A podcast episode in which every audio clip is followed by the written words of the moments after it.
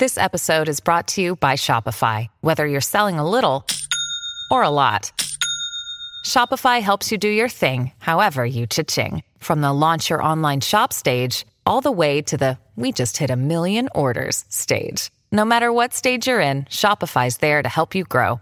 Sign up for a $1 per month trial period at shopify.com slash special offer, all lowercase. That's shopify.com slash special offer. The Big Bets on Campus podcast. Podcast. Podcast. All right, here we go.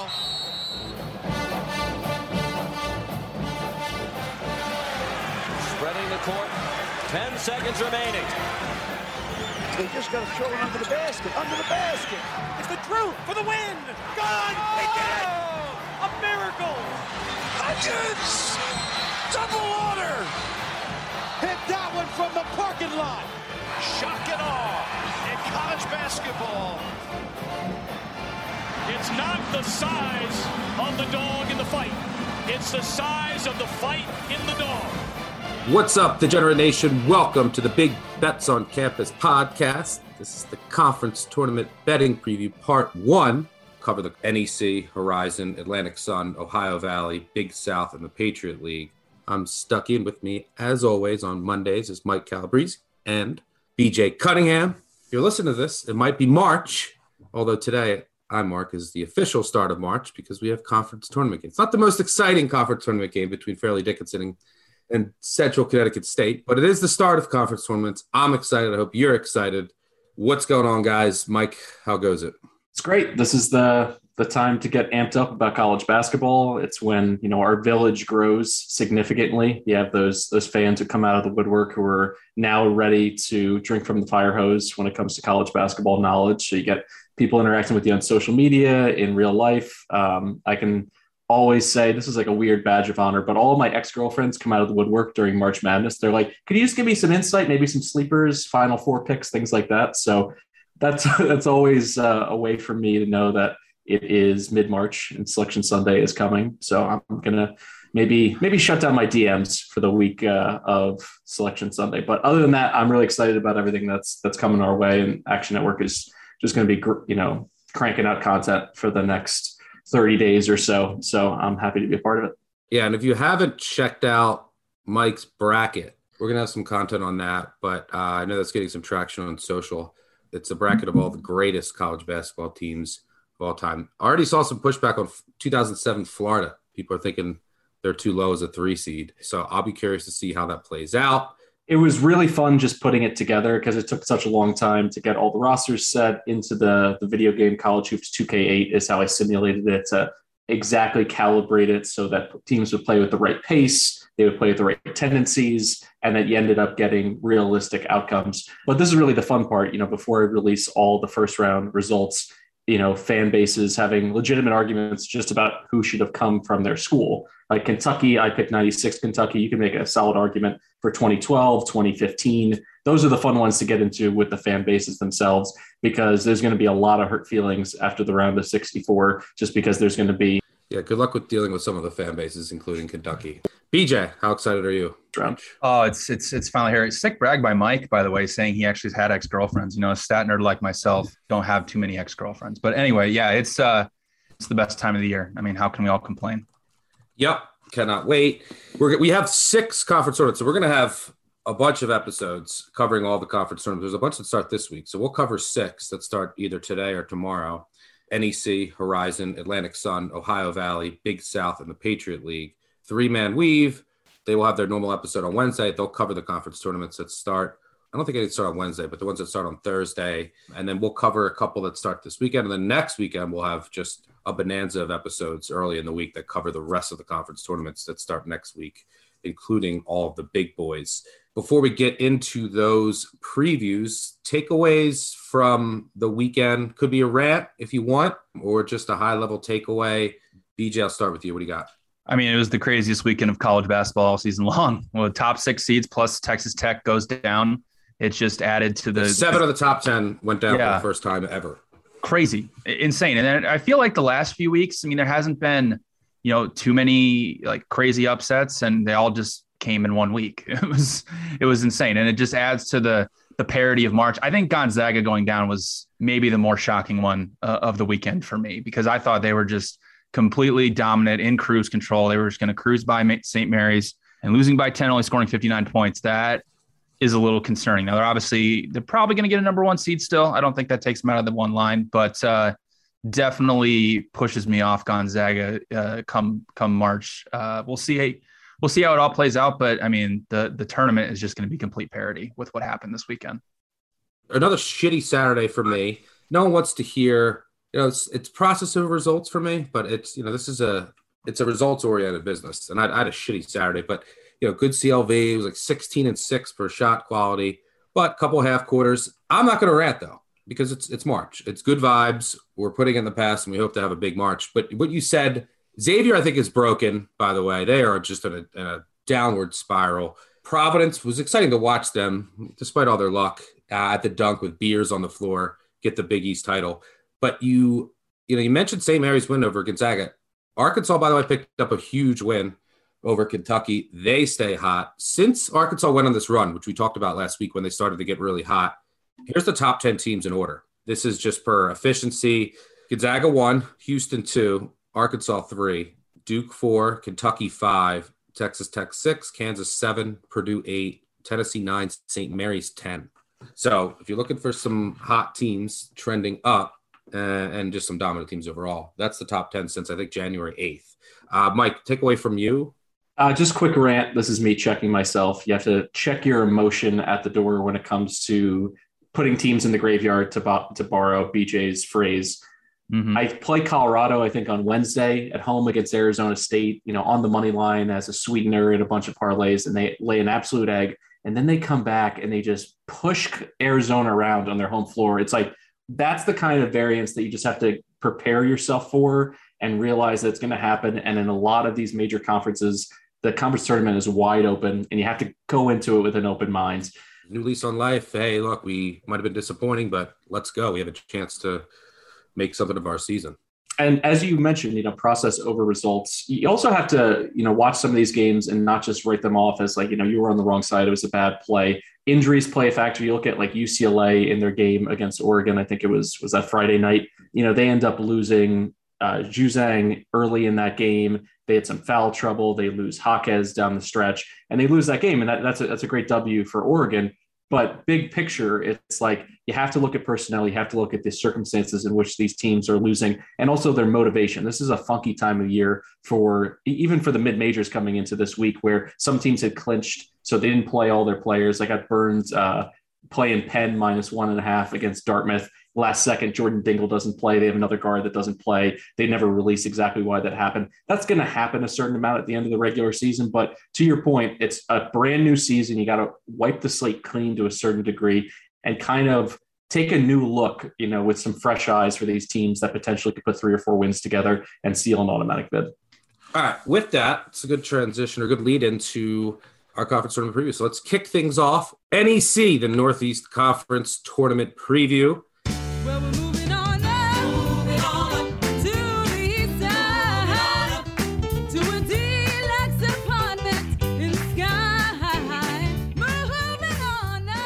This will start tonight with Fairleigh Dickinson and Central Connecticut State. It's the only conference tournament game tonight. The higher seeds will host all of the games throughout the tournament. The favorite is Bryant. Bryant is plus 120. The, the defending champ is Mount, who upset Bryant on Bryant's home court last season. Mount, you know, maybe they're a little sleeper, but Chong Qui is gone. I think he was really important to them. Bryant is plus 120. They're the favorite to win it. They are the top seed. So if they keep advancing, then they will keep playing games on their home court. I think that there's some value in Bryant for a couple of reasons. And I generally don't think that there's value in some of these favorites in the lower tier conferences. But I think Bryant is head and shoulders. They're on a roll right now. They're head and shoulders above everyone else in the conference. They got Elisias back uh, inside, who's really important. You have Kiss and Pride who can just go off. I think Peter Kiss leads the nation in scoring right now. But more importantly, the other teams in the conference are kind of dealing with some injuries. You have St. Francis PA. Wagner just lost Elijah Ford, who was just so important to everything that they were doing. A lot of the advanced metric sites will have Wagner rated ahead of Bryant and might make them the favorite, but they're missing Ford, and he is just so key. Wagner Bryant split the regular season.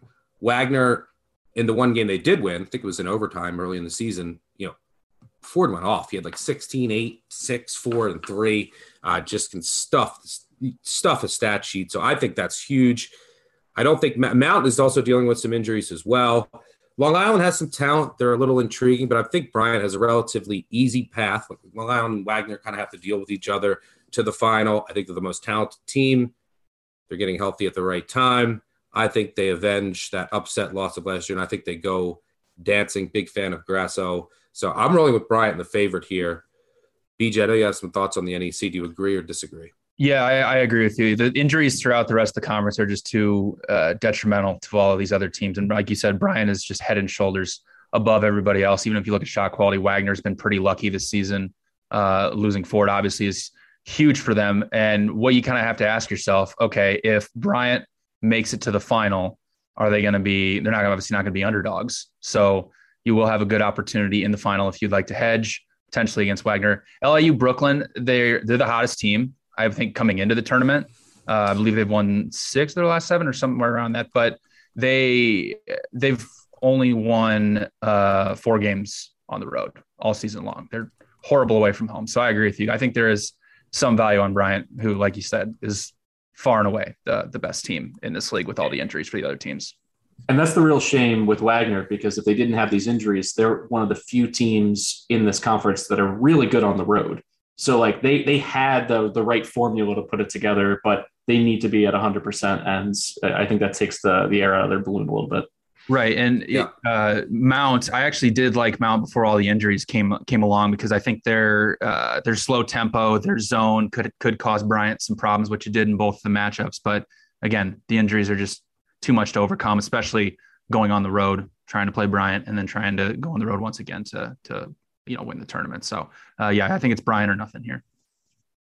Yeah, I mean Long Island, they're still a little too inconsistent for me. I mean Flowers and Penn can always go off. They did, as you mentioned, win six straight, close the regular season, but four were at home. The two on the road, one was against Mount, and one was against St. Francis PA. He was playing without Dixon Conover. I don't know his status. He's massive for them. Um, so just a lot of teams that are shorthanded here.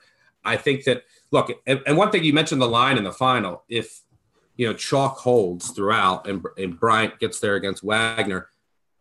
Wagner, and, and, by the way, it's not the worst matchup for Bryant. Bryant runs out of zone press. They'll press you, they'll zone, and Long Island has struggled against both this season. And you, they just are, they're going to really miss Ford at the top of that zone that he can create. And it's a really rim reliant offense. But if you look at that game on Saturday when Bryant beat Wagner at home to close out the regular season to get the one seed, that line was opened at Bryant minus two, and it closed, I think, Bryant minus five, um, which I think the market was like, look, this is not the same team. If you look at the on-off splits without with and without Ford, it's significant.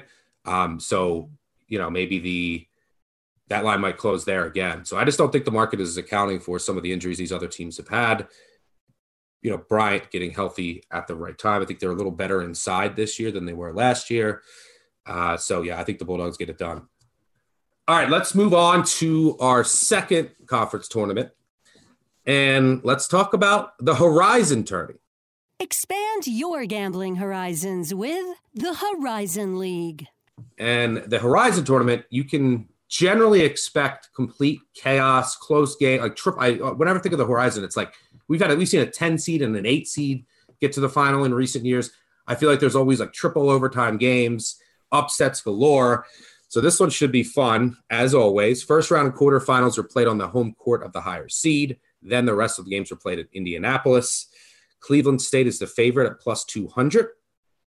Mike, let me throw it to you to get your thoughts on the horizon. Expect the unexpected, or do you like one of the uh, favorites here?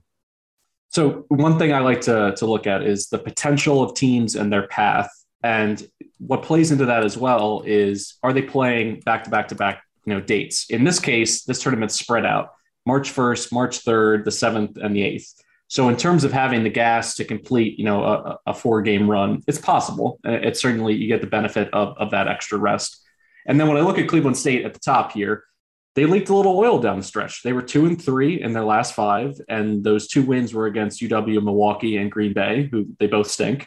Um, but then on the positive side, they share the ball really well. They're 14th in the nation in assist to made basket ratio, effective field goal percentage, 36 nationally. Um, but you can kill them on the glass. They're 303rd in defensive rebounding percentage. And they play these hectic games where it's sloppy on both ends. They turn you over and you can turn them over. So I do think there's an opportunity for this to play true to the script of the last few years in this in this conference tournament, which is to have some some chaos kind of um, unfold. So the teams I like, I like Wright State. You know, if you can get them at four to one, that's even better. Um, they did lose both games to Cleveland State this year, but the second one was a four point game. And really, I'm looking for the absolute ceiling when I talk about the potential outside of the path. Like the potential is what's going to happen if their top players play as well as they possibly can. And you got Tanner Holden averaging 20 and seven, Basile, you know, close to 20, eight and a half rebounds, and Trey Calvin as their third option shoots 37% from three. Now they're not strong on the road, three and three in their last six on the road, and defensively, 278th in, in opposing shooting percentage. So I, I'm not quite 100% sold on their price, but I do think if a team were to come out of this and kind of surprise people, it could be Wright State. Now you want to. But Wright doesn't this. have to win a road game to win to win this. They'll play a home game in the quarters, and then the rest are in Indianapolis. Th- that is true, and I do think. but know, they're still away from home. It's a neutral site, right. which helps a little. It, it, it, exactly. I do want to throw out, you know, two other teams. One that I'm not sold on, um, and I think it's bait at you know 11 to two, six to one. Oakland's not for me. They've lost three of their last four, blown leads to Wright State, blown leads to Northern Kentucky, an early eight point lead against Fort Wayne, and then they got trucked. That's a team that just like I at this point they're fully a team I cannot trust. And I know they have a lot to, to love. You know, they got four starters pumping in over 12 per game. Cain and Moore, great, the inside outside combo. Um, but they don't shoot the three all that well. And they're really bad inside of 15 feet defensively. Um, but if there is a team outside of the the core, you know, front runners that I like, it's Detroit Mercy at 15 to 1. You know, they started the season 0 and 6. They got it turned around. They have a win over Cleveland State.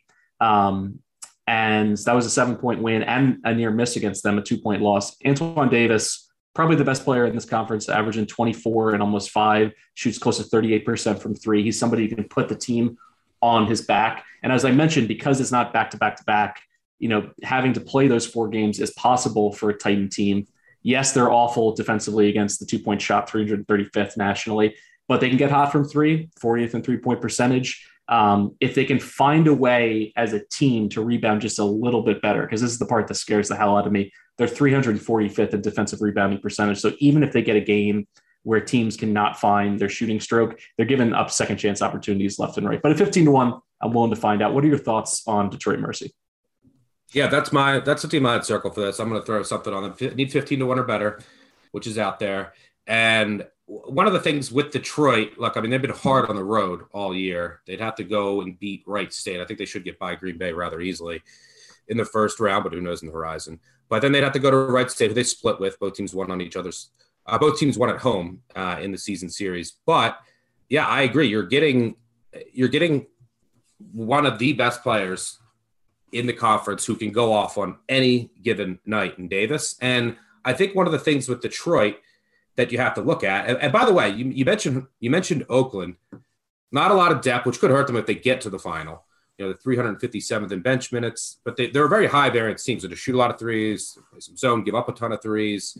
But they they won at Cleveland State, so that could be a tricky game, and they should breeze through IUPUI and then you know they get Cleveland State, so they can knock off Cleveland State easily. I can see that. It's a so then all of a sudden the one seed is out. Um, but yeah, I like Detroit, and I think Detroit is undervalued in the market because I mean, first of all, the the start to their season is weighing down a lot of their advanced metrics because they were a horror show. I mean, they were as bad as you can get. They've also had a lot of guys in and out of the lineup, and they haven't been fully healthy for almost the entire season. You know, Noah Waterman being back is huge, stretches the floor, gives them a lot of offense, and helps out Davis. Akec, who's one of their other best stars, he hasn't played the last six games. I'm counting on him playing here. Um, he was questionable this weekend. I think that they were, you know, who held him out just to be cautious ahead of the conference tournament. So, you know, it's a team that I, I liked what I saw down the stretch. And if they have all their pieces in there and you have Davis going off, he could go for 30, 35 uh, any night. Yeah, I think that there's some value on Detroit that if they can get by that, if they can get by Wright State on the road, which I think they do, they're going to have to shoot well and Uh, their defense is hard, but if they have all their pieces back and they can get by that game, they can win this whole thing. Um, so yeah, I think Detroit is the team worth taking a flyer on it. And in a conference tournament, to me, that looks wide open. Um, all right, that'll do it for the Horizon. Let's move on to our third conference tournament and let's talk some Atlantic Sun.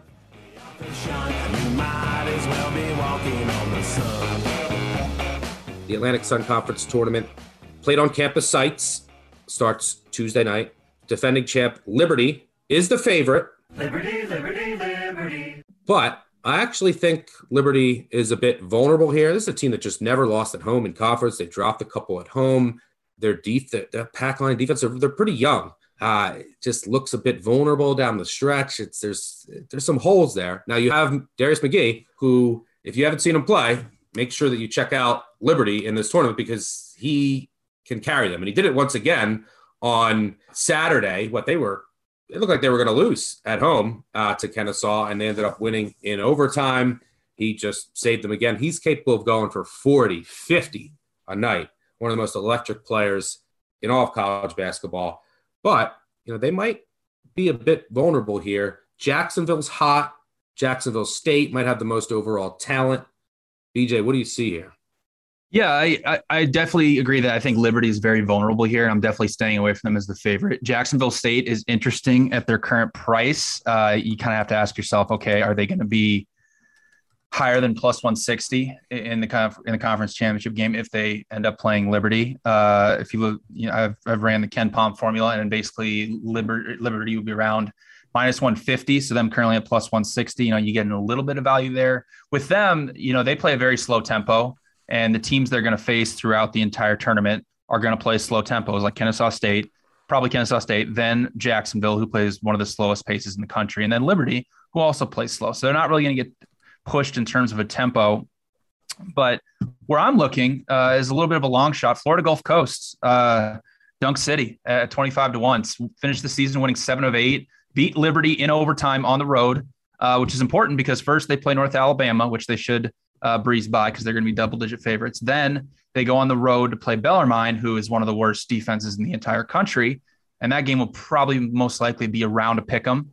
And then they'll get Liberty on the road again, road again, where basically anything can happen. We've talked about Liberty uh, I believe it was the last Monday, but uh, due for a little bit of shooting regression, shooting over 40% from three point range uh, in conference play. Not really that sustainable over a full season, especially when they're top 10 and, three point rates. So uh, I really, really do like this Florida Gulf Coast team potentially pulling off an upset. And then if you get to the final and you have to play Jacksonville or Jacksonville State, you have a, wonderful chance to hedge. So uh, I'm going Florida Gulf Coast uh, as a long shot at 25 to 1. Yeah, I mean, you have with with Florida Gulf Coast, yeah, they closed the year hot. It's a it's an inconsistent team, maybe, but maybe they found something. You have Tavian Dunn-Martin, the Duquesne transfer, who is a guy who can get red hot in a tournament setting and carry you. I think when he, they beat Liberty, he had 40, 40 something. 43. Uh, he, 43 points, yeah. yeah. He, he's capable of going 30, 35 on any given night. Um, this, you're, you're playing Tuesday, Thursday, Saturday, Tuesday. So there's some breaks in between here um, which I, I, think is important. Bellarmine, I, I, don't see, and they'd have to get by Liberty. It's just a terrible matchup for them because Liberty and their pack line defense, Bellarmine can't really run their offense.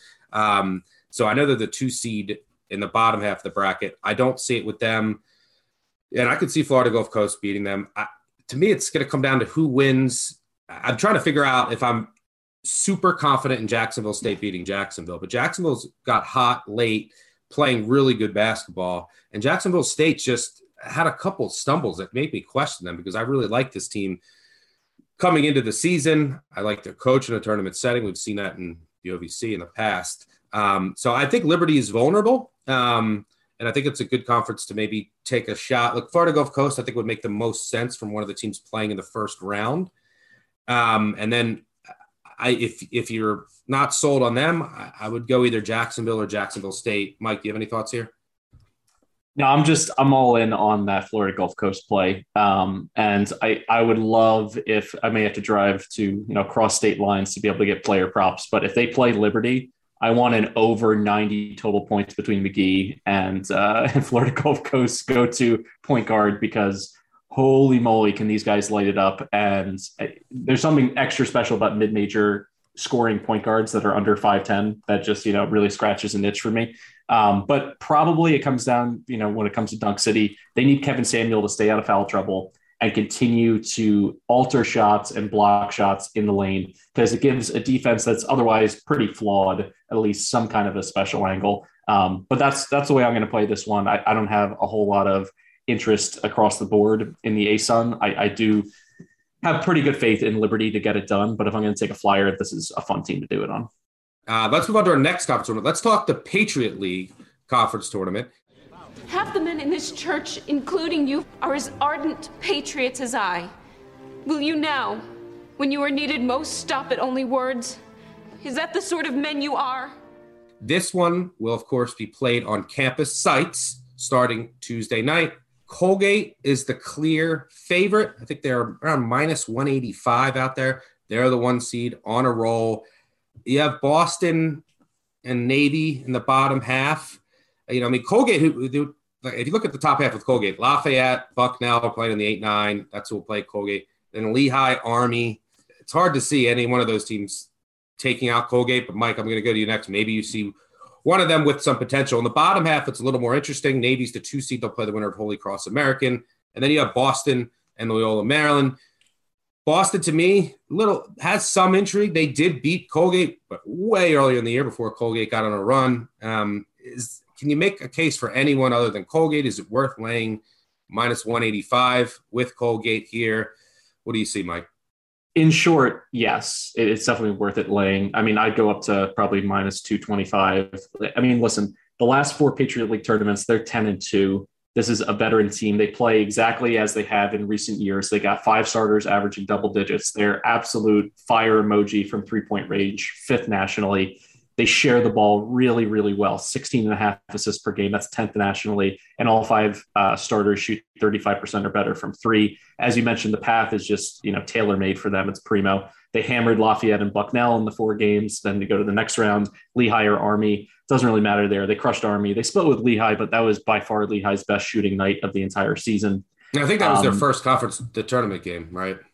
Right, the, the first or, conference game of, of the year. Um, looking at the rest of the board, like I, I, mean, it's my alma mater, so I'll just mention Loyola. But oh man, they are awful on the road. Three and eleven on the road, lost six to seven down the stretch. So pass on them. And then when you look at the two teams, the price is interesting on Navy. You know, six to one. They're going to play a much slower tempo and try to get Colgate out of that groove. They're 44th in adjusted defense. They had a one point, you know, differential with 25 seconds against Colgate the last time they played, so they were right there. Um, and that was a game where you know Colgate was able to shoot well from long range, so it wasn't a, a weird regression game for them. And to be honest, like I, I respect what Ed DeChellis has done with Navy. You know, they get the one seed last year and they ended up getting upset by you know Santi Aldama and Loyola. But you know, big picture, he inherited a mess in Annapolis and he's turned it around. The last five years, they finished third or better in the pack in the Patriot League five times. They play nine kids. Um, you know, they, they have really nice depth. But John Carter Jr. being their go-to guy, I'm just not sure I see him stringing together three wins in a row. So if I'm going to circle a team and play one that is not Colgate, it, it is Boston University for me. Great backcourt, Walter Whyte, Javante McCoy um, are, are, solid players, but it really comes down to Suk Mathon for me because much like last year where the Greyhounds hitched their wagon to Santi Aldama, this is a guy who, when he faces Colgate, if they get there in the title game, he's someone that can be the difference maker because Colgate plays, you know, four guards and he can really bully, you know, the lower block and put up some big numbers. He's had five Patriot League games this year where he's gone for 20 plus and had a double double. That's really impressive. I, I, think nationally he should be getting more credit. And if Boston gets there, I, I like the Terriers, and certainly at you know plus 550, maybe you can get a little bit better. There's great hedge opportunities. Um, but this is Colgate's conference to lose. And because of the way they structure this, and this is, to be honest, just a, as an aside, I think this is what mid major conferences should do. You get such a huge bump if you send your best teams to the big dance and they get those wins in terms of credibility. So you want to protect them. So the fact that they get to play on their home court for potentially three games here, this is similar script. I see it playing out with them winning it, but plus 550 has my attention with the Terriers. Yeah, Boston did get swept by Navy um, during the year. They did lose at home to Loyola as well, but then they rolled Loyola, so that's a little worrisome. But they they really turned it on late. starting with that road win at Loyola. You know, they had some head scratching losses. I mean, you lose at Bucknell, it's just to close the season. They lost at home to Holy Cross, uh, but their only other loss since middle of January was on the road against Colgate. I agree. I think Boston has the, the potential and the highest ceiling um, if they're playing at their best. I just wish I was getting a little more than plus 550, but uh, I think it's, yeah, I think you're either laying it here or taking a shot with Boston. Uh, so we're on the same page there. All right, let's move on to our next conference tournament. And let's go to the OVC, the Ohio Valley Conference Tournament. Listen, baby, ain't no mountain high, ain't no valley low, ain't no river wide enough, baby. Mike, you just mentioned you want to reward team your best teams and get them in to the dance to give your conference the best shot of racking up some wins. The OVC does that. Murray State and Belmont, the top two seeds, have double buys into the semifinals. So they won't have to play till Friday. You know, if you're Tennessee State or Edwardsville or Austin Peay or Tennessee Tech, you got to win four games, whereas Murray State or Belmont have to win two. Murray State was an absolute wagon during the conference season. They only lost two games all year. They lost to Auburn and then they lost to East Tennessee State early in the season, swept the league. And man, they did they looked good. I did not think that Murray State was going to be this good this year. So they have, obviously have a pretty easy path. They play, you know, the winner of Southeast Missouri State and then either Tennessee State or Edwardsville. Southeast Missouri State can get hot from three, I mean, a high variance team, but it's hard to see Murray State going down before the final. Um, and by the way, this is uh, everything, all these games will be played in Evansville. On the bottom half is a little more intriguing. You know, you have Austin Peay taking on Tennessee Tech. The winner of that game will play Morehead State. And then if chalk holds, Morehead State will play Belmont in the semifinals. And Morehead State has kind of had Belmont's number uh, over the past years. Belmont did finally get them by one at home in a game uh, probably should have lost. Morehead won easily earlier in the season. Last year, Morehead they split in the regular season. Morehead beat them uh, on the conference tournament, a conference tournament that the Eagles ended up winning. Broome inside, really athletic team. That's where they kind of overwhelm Belmont with their athleticism advantage. Morehead Murray would be an intriguing final. So would Belmont Murray, but Murray just looks like the class of this conference. I, I don't see any value with Belmont. Just this isn't this isn't a vintage Belmont team. And look, they they just don't match up well with Morehead State. BJ, what do you see here? Yeah, I love Morehead State at eight to one. Uh, you know, as far as Belmont is concerned, the the two games against Murray State were obviously just ex- extremely concerning. And you could point to say, oh, Murray State shot the lights out. You know, the shot quality had it pretty close. They, they just looked terrible against Murray State both times. Morehead, on the other hand, at eight to one, I think is a fantastic price because not only do they have, like you mentioned, they have Belmont's number. If they can get by them, you're going to get a fantastic hedge opportunity in the final. Uh, that game that you talked about where they basically only won by one, Morehead State had a 10 point lead at one point in the second half and just blew it. And that's been the story of their season against Murray State as well. They were tied with Murray State on the road with about 10 minutes left to go, couldn't get the job done.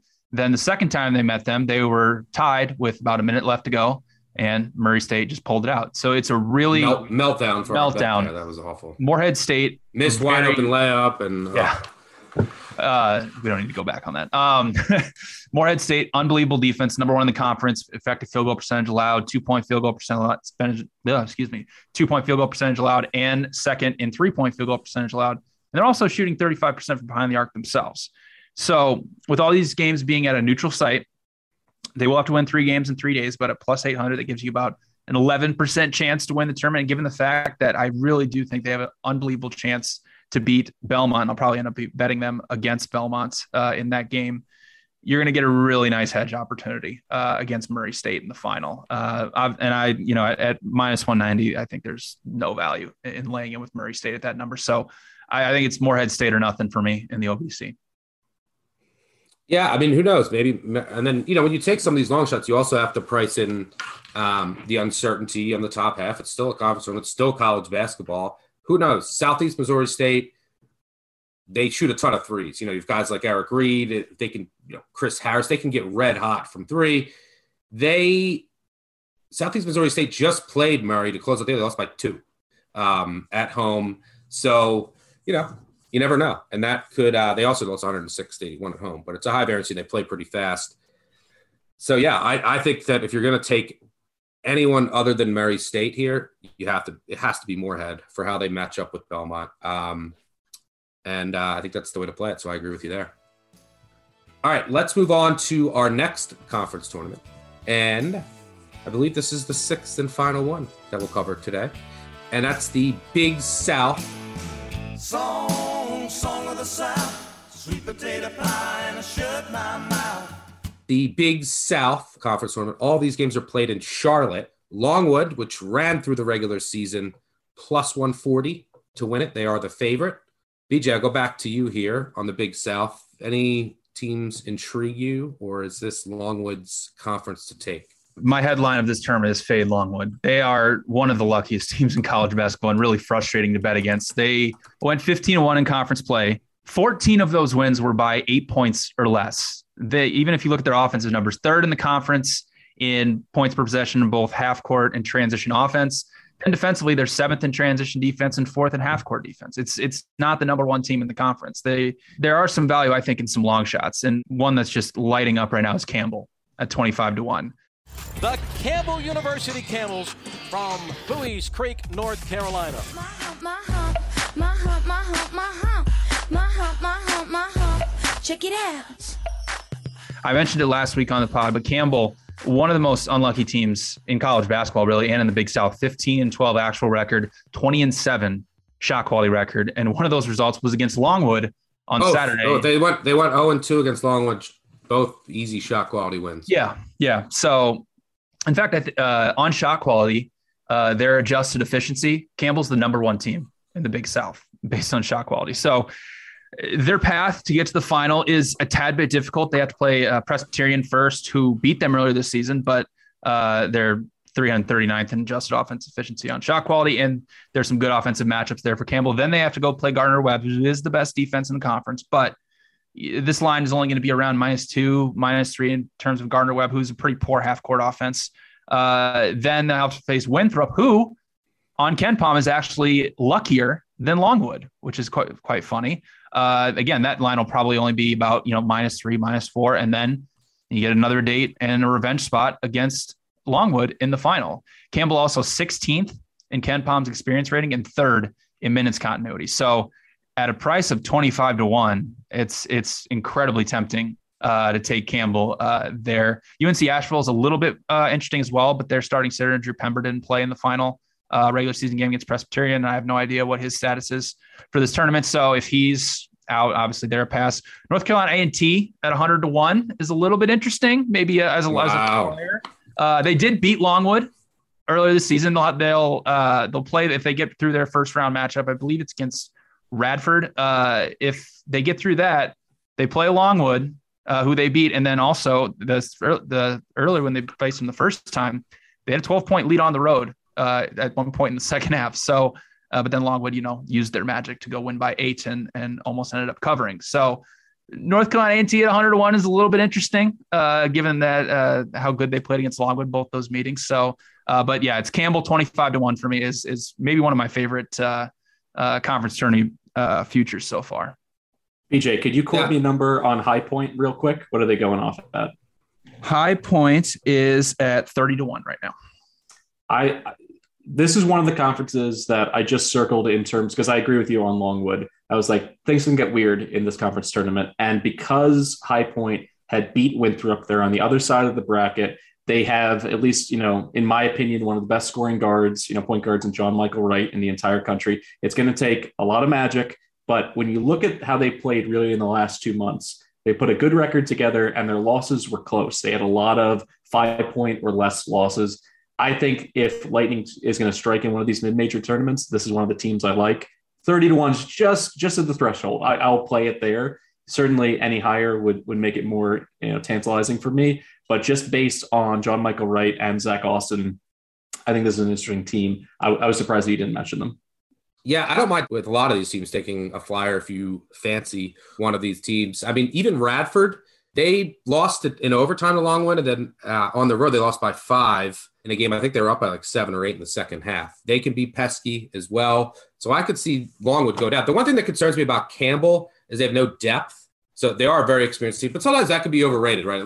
You see these experienced teams. What was it, App State? Unless you have no depth, and you just string together four games in four days. It's like it's March.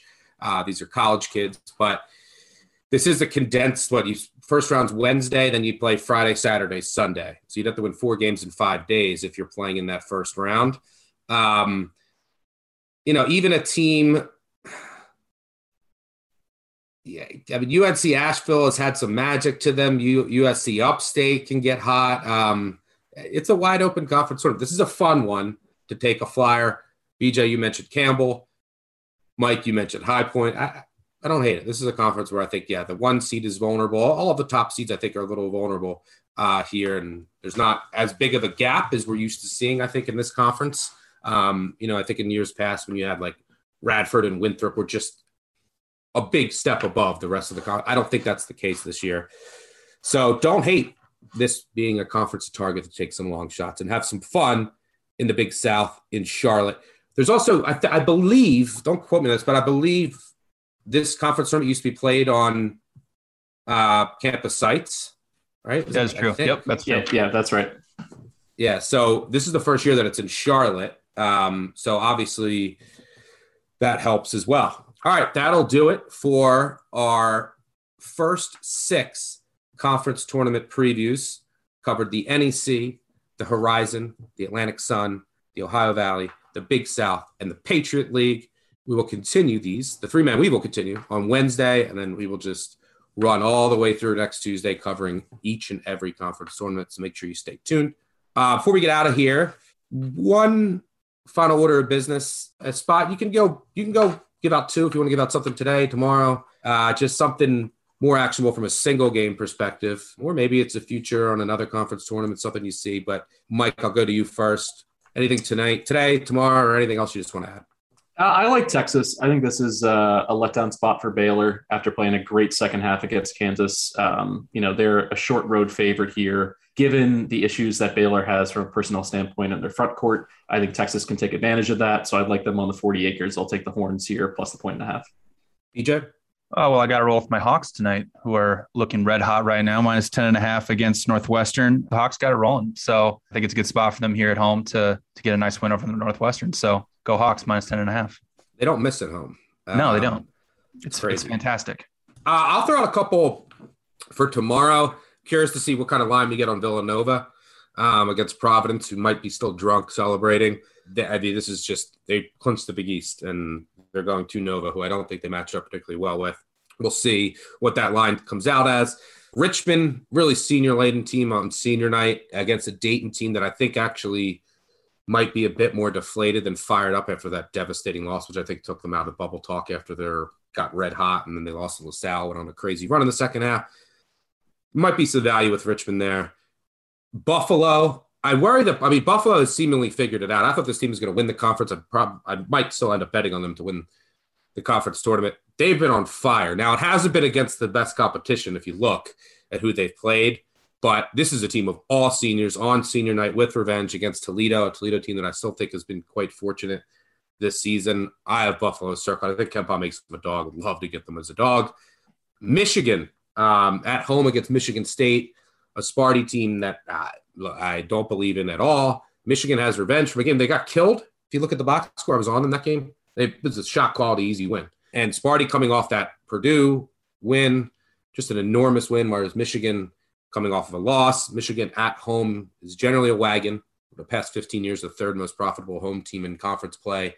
I think Michigan gets it done against Michigan State and gets their revenge. Speaking of revenge, Purdue uh, off that loss goes to Wisconsin. Wisconsin won at Purdue earlier this year. I think Purdue can bully them here.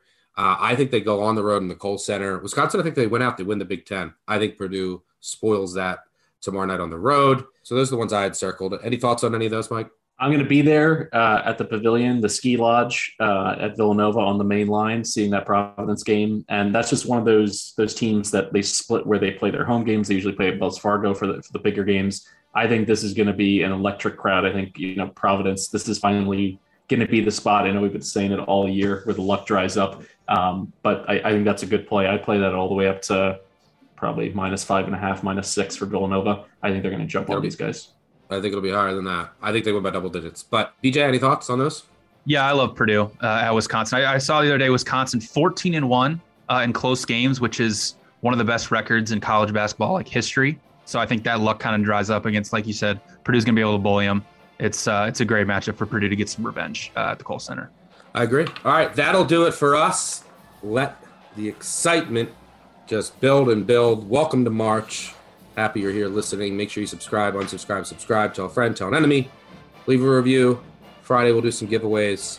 Appreciate all of you listening. Let's have a March. Let's enjoy all of the madness. Good luck to all of your wagers. Thanks for listening. We'll catch you back here Wednesday with the guys from the Three Man Weave. Cheers.